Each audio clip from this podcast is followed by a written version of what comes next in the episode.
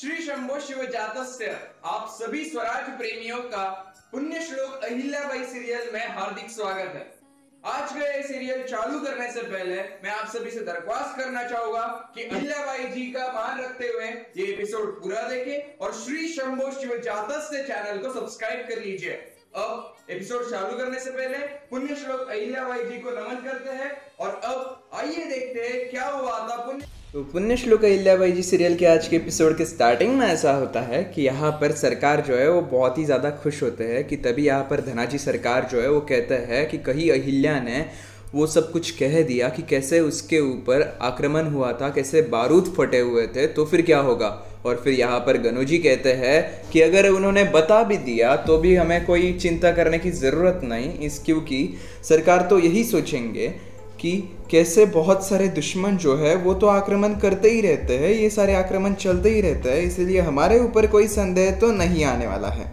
और फिर अब सरकार जो है, यहाँ पर अहिल्या की तारीफ़ करते हैं कि, वाह अहिल्या, वाह! सचमुच में, तुमने मेरा, हमारा जो, हमने तुम्हारे ऊपर भरोसा रखा था, विश्वास रखा था, वो सबके सामने तुमने सही साबित करके दिखाया। तुमने ना कि बस अपनी परीक्षा, में अपनी जो प्रतियोगिता था, उसमें तुमने अच्छी तरीके से ये मान प्राप्त किया, बल्कि समय समय सीमा के पहले ही तुमने ये ध्वज लाकर हमारा गौरव कर दिया, इस मालवा का मान सम्मान और भी ज़्यादा ऊँचा कर दिया।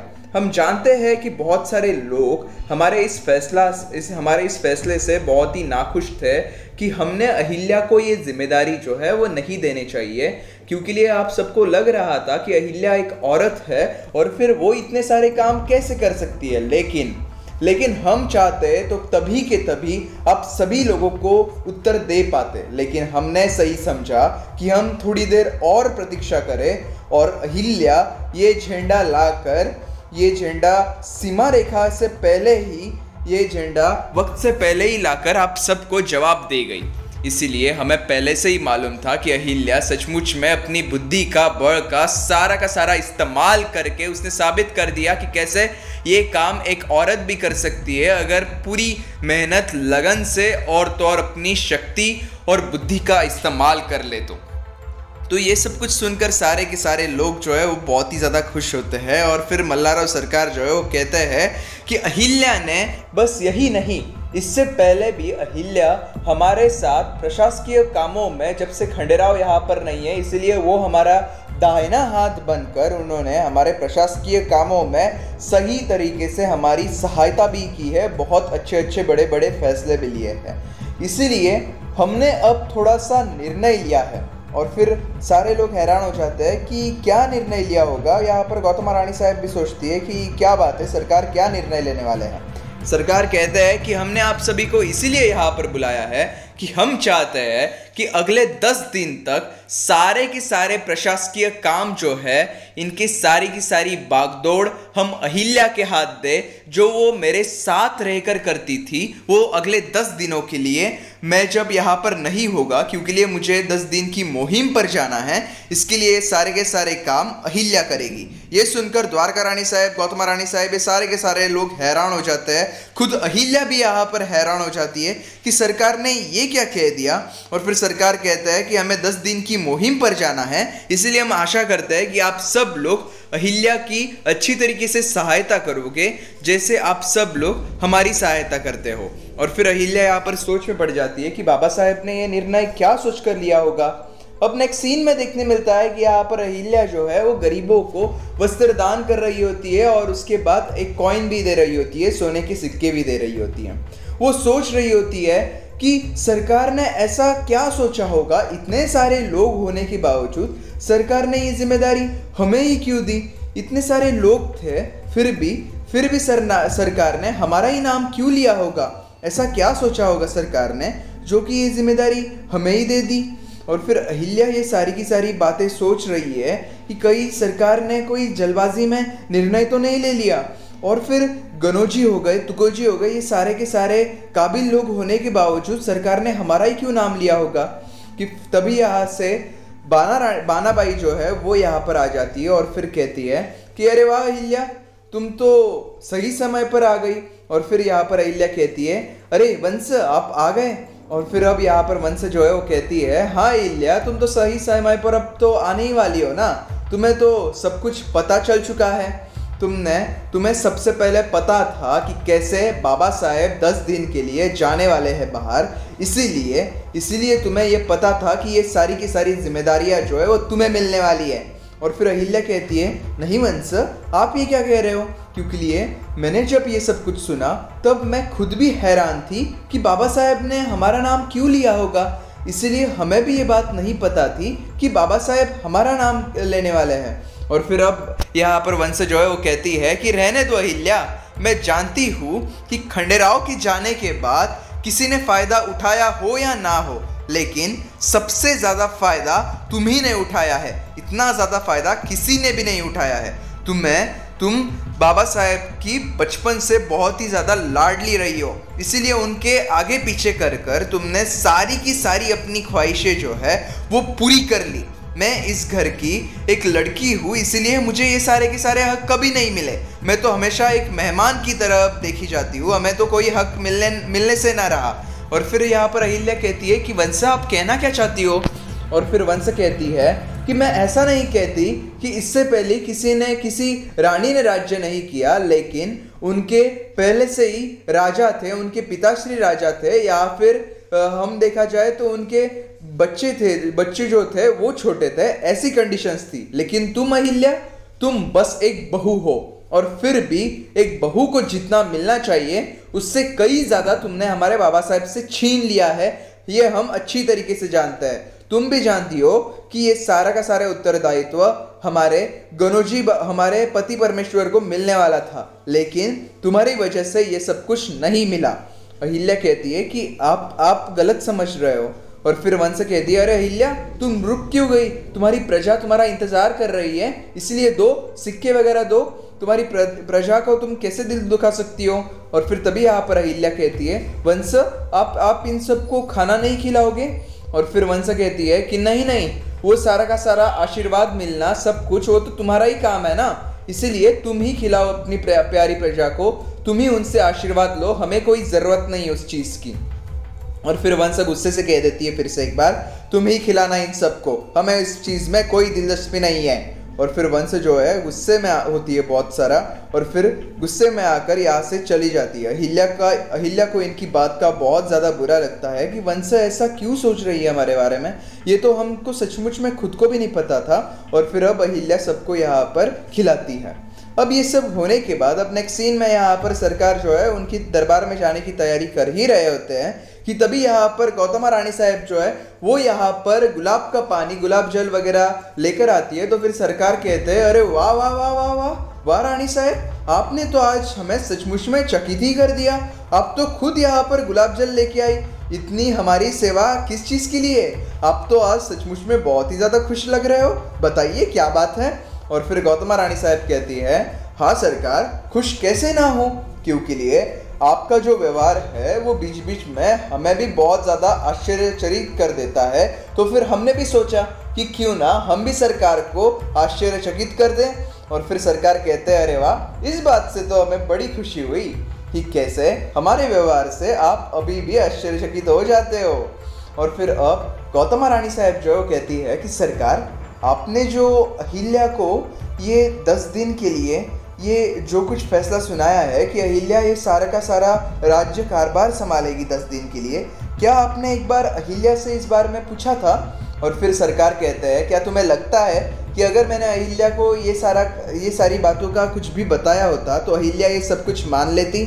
और फिर सरकार जो कहते हैं, और द्वार, और अहिल्य, और गौतमा, मैंने जो कुछ सोचा है, वो बहुत ही ज़्यादा सोच समझ कर विचार करके ही फैसला लिया है। क्योंकि लिए अहिल्या सचमुच में सारे के सारे कारोबारों में उसकी बुद्धि भी तेज है, और उसने सचमुच में हमारा दाइना हाथ बनकर सारा का सारा काम कर लिया है, इसलिए हमें उस पर कोई संदेह नहीं है।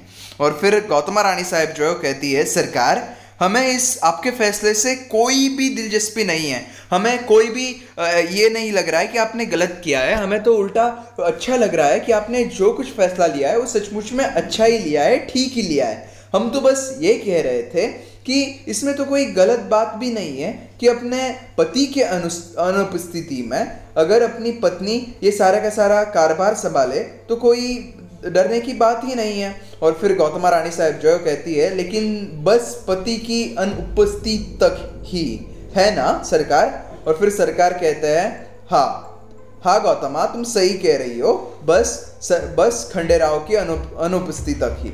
इसीलिए हम जानते हैं कि अहिल्या सचमुच में बहुत ही काबिल है। तभी यहाँ पर पीछे से अहिल्या भी आती है और कहती है लेकिन लेकिन बाबा साहेब हमसे ज़्यादा काबिल तो बहुत सारे लोग हैं ना? और फिर यहाँ पर ये दोनों भी यहाँ पर हँसते हैं अहिल्या पर और फिर कहते हैं, अरे अहिल्या, कि तभी यहाँ पर नेक्स्ट सीन में देखने मिलता है कि धनाजी सरकार जो है वो बहुत ही ज़्यादा गुस्से में होते हैं, कहते हैं कि अहिल्या अहिल्या अहिल्या अहिल्या अहिल्या, हर जगह पर अहिल्या ही अहिल्या है। हम हम इस अहिल्या का नाम सुनकर बहुत ही ये बौखला चुके हैं। और फिर अब यहाँ पर ये कहते हैं कि आपने आपने समदीन जी सात साल हो चुके हैं, लेकिन फिर भी आप उन्हें रोक नहीं पाई। और फिर अब धनाजी सरकार ऐसे कहते ही यहाँ पर ये कहती है कि कितना आसान होता है ना, अपने नाकामयाबी का फल, अपने नाकामयाबा का नाकामयाबा का सब कुछ दूसरों पर ढकेलना। अगर आपके बेटे ये शर्त जीत लेते तो इतना सब कुछ होता ही नहीं। अगर आपके बेटे ने ये पूरा का पूरा जीत लिया होता तो ऐसा कुछ होने ही नहीं वाला था कि तभी यहाँ पर गनोजी आ जाते हैं और कहते हैं कि, सासू भाई, आपको तो हमें, हम हमेशा से ही नाकारा लगने लगे हैं, इसमें कोई नई बात नहीं है। नेक्स्ट सीन में देखने मिलता है कि यहाँ पर अहिल्या जो है वो कहती है कि बहुत सारे लोग थे कि जैसे हमारे तुकोजी भाऊजी, गनोजी भाऊजी, ये सारे के सारे लोग होने के बावजूद बाबा साहेब, आपने ही ज़िम्मेदारी हमें क्यों दी? इसीलिए हमें लगता है कि आपने ये ज़िम्मेदारी देने का, जल्दबाजी का काम कर लिया है। हमने आपके साथ, हम मानते हैं, हमने आपके साथ रहकर बहुत कुछ अच्छे काम किए हैं, लेकिन आपके साथ रहकर काम करना अलग बात और सारा का सारा प्रशासकीय ज़िम्मेदारी हमारे कंधों पर आना अलग बात होगा, बाबा साहेब। हम ये कैसे कर पाएँगे? मुझे नहीं लगता है कि हम ये कर पाएँगे। और फिर ऐसा कहते ही, यहाँ पर यहाँ पर मल्लाराव सरकार जो है कहते हैं, क्या कहा अहिल्या अरे अहिल्या हमें तुम्हारे ऊपर बहुत ही भरोसा भी है और हमें, हमारे अनुपस्थिति में ये गद्दी किसे देनी है और फिर संभालने किसे देनी है, ये सारा का सारा निर्णय हमें है। और ये सारी की सारी बातें हमने सोच समझ कर, विचार कर कर ही विचार किया है कि कैसे सचमुच में तुम ही इस सारे कार्य के लिए काबिल हो। इसीलिए हमने ये बहुत ही सोच समझ कर ये फैसला लिया है। इसलिए तुम इस बात की चिंता मत करो। और हम है ना तो फिर तुम इतना चिंता क्यों करती हो? और फिर अहिल्या जो है वो कहती है कि बाबा साहेब, हमने बचपन से आपने जब हमें युवराज, हमारे छोटे सूबेदार जी को युवराज घोषित किया था, तभी आपने कहा था कि अहिल्या, तुम्हें हमेशा से ही अपने पति का साथ देना होगा। इस इस तख्त को, इस तख्त को हमेशा से ही महफूज रखना होगा। अपनी प्रजा के प्रति बहुत ही अच्छे से कार्य करना होगा। तभी से हमने ये पहले से ही हमारे दिल में डाल लिया है कि कैसे ये जो तख्त है, वो हमारे ससुर जी और हमारे पति जी की अमानत है। इसीलिए हमने इसके लिए कभी भी लोभ नहीं चाहा। और आपने आपने डायरेक्टली हमारा नाम कहकर हम तो पूरी तरीके से समझ ही नहीं पाए। तभी यहाँ पर गौतमा रानी साहब जो है कहती है, रुकिए सरकार, अहिल्या को मैं समझाती हूँ। और फिर अब यहाँ पर गौतमा रानी साहब जो है कहती है कि, अहिल्या, मैं जानती हूँ, मैं तब वहाँ पर ही थी जैसे तुम बहुत आश्चर्यचकित हो गई थी, जैसे ही सरकार ने तुम्हारा नाम लिया, वैसे ही हम भी आश्चर्यचकित थे और हमने अच्छी तरीके से तुम्हारे मुँह पर भी देखा कि तुमने ऐसा कभी सोचा भी नहीं था कि सरकार तुम्हारा नाम ले लेंगे। लेकिन अगर सरकार ने तुम्हारा नाम ले लिया है तो इसका मतलब बहुत ही सोच समझ कर लिया होगा ना। और अभी तुमने कहा ना कि ये राजगद्दी तुम्हारे ससुर जी की और तुम्हारे पति की अमानत है तो फिर, और फिर नेक्स्ट सीन में देखा जाता है तो फिर यहाँ पर द्वारका रानी साहब जो है, यहाँ पर गनोजी बाबूजी को कह रही होती है कि कैसे, आप ये कैसे कह सकते हो कि आप हमें नाकारा लगते हो, आप हमें कुछ भी न करने वाले लगते हो? अगर ऐसा होता तो फिर हम आपसे इतनी बड़ी उम्मीद कैसे लगाते? हमें तो पूरा भरोसा है कि आप इस राजगद्दी पर बैठ सकते हो। लेकिन लेकिन आपने ये जो कल की जितनी भी प्रतियोगिता थी और फिर वो कमल फूल की जितनी भी बात थी, वो वो सारा का सारा मान सम्मान आप ही को मिलना चाहिए था, ऐसा हमें लगता है। अगर आप कल वो सब कुछ कर लेते तो फिर अहिल्या को इतनी सारी ज़िम्मेदारी दस दिन की क्यों ना हो, वो मिलती ही नहीं कभी। तो फिर यहाँ पर गनोजी जो है वो कहते हैं कि हम राजनीति करने वाले हैं सासूबाई। इसीलिए हमें ये छोटी मोटी ऐसी स्पर्धाओं में कोई दिलचस्पी नहीं है। हमें हमें राजगद्दी में दिलचस्पी है। इसीलिए आप इन सब बातों को छोड़ ही दो। आप बस इतना ध्यान में रखो कि तभी यहाँ पर द्वारका रानी साहब कहती है कि इसका मतलब आपको ये गद्दी में कोई भी दिलचस्पी रही ही नहीं है। और फिर यहाँ पर गौतमा रानी साहब जो है, वो कहती है अहिल्या से कि, अहिल्या, तुमने जैसे कहा है कि ये सारी की सारी संतान है, उसके बाद प्रजा से तुम कितना ज़्यादा प्यार करते हो और फिर तुम्हें इस गद्दी में कोई भी लोभ नहीं है, इसीलिए ही सरकार ने तुम्हें ये कार्य सौंपा है। और फिर अगर ये पति और तुम्हारे ससुर जी की अमानत है तो फिर उन, उन्हें संभालने का भी तुम्हारा उत्तरदायित्व बनता है ना? और फिर इतने देर में हम ये सारी बातें तो समझ ही गए हैं कि अहिल्या ही सचमुच में इन सारी चीज़ों के लिए बहुत ही सक्सेसफुल कैंडिडेट है। इसका मतलब अहिल्या, मुझे तुम्हारे ऊपर पूरा भरोसा है कि सरकार ने कोई गलत चुनाव नहीं किया है। तुम्हें दस दिन के लिए ये प्रशासकीय सारी की सारी सेवाएँ सौंप कर।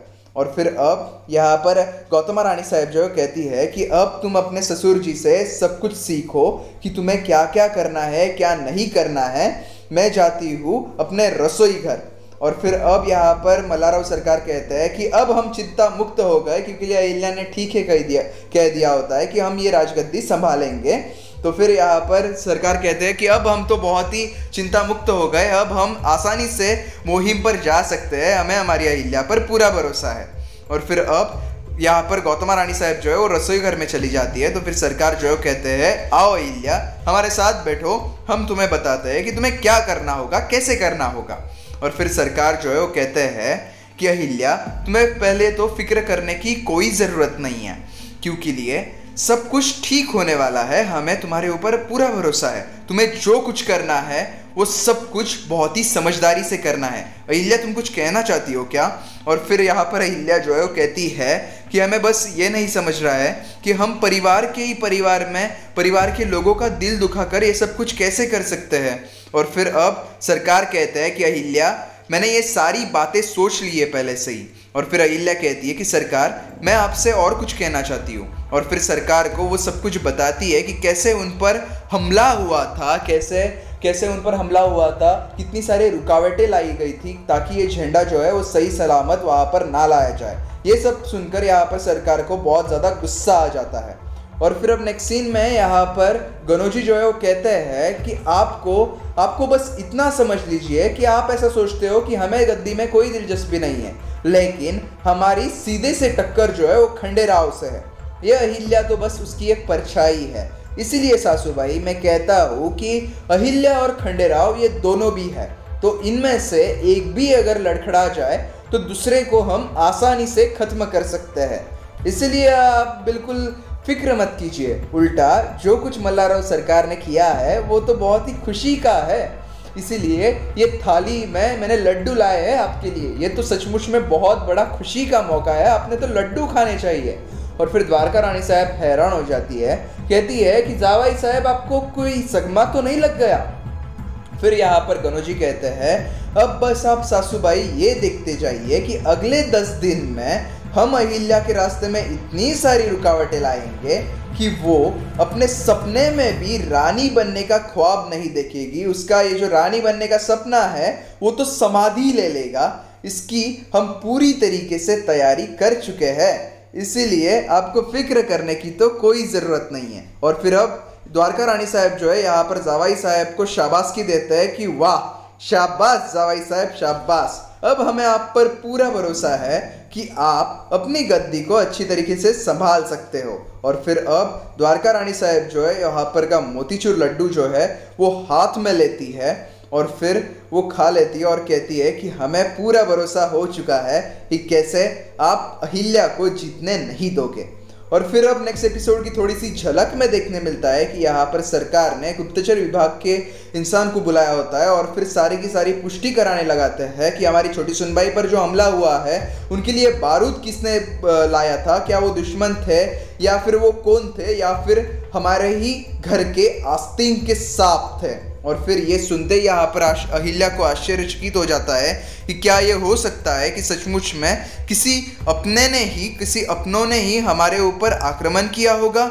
और फिर सरकार जो है अच्छी तरीके से बता देते हैं कि कैसे आपको जल्द से जल्द ये सारी की सारी जानकारी निकालनी होगी। इस तरह से ये एपिसोड यहाँ पर ही समाप्त होता है। जल्दी मिलेंगे हम नेक्स्ट एपिसोड में। तब तक आप चैनल को सब्सक्राइब करके रखिए।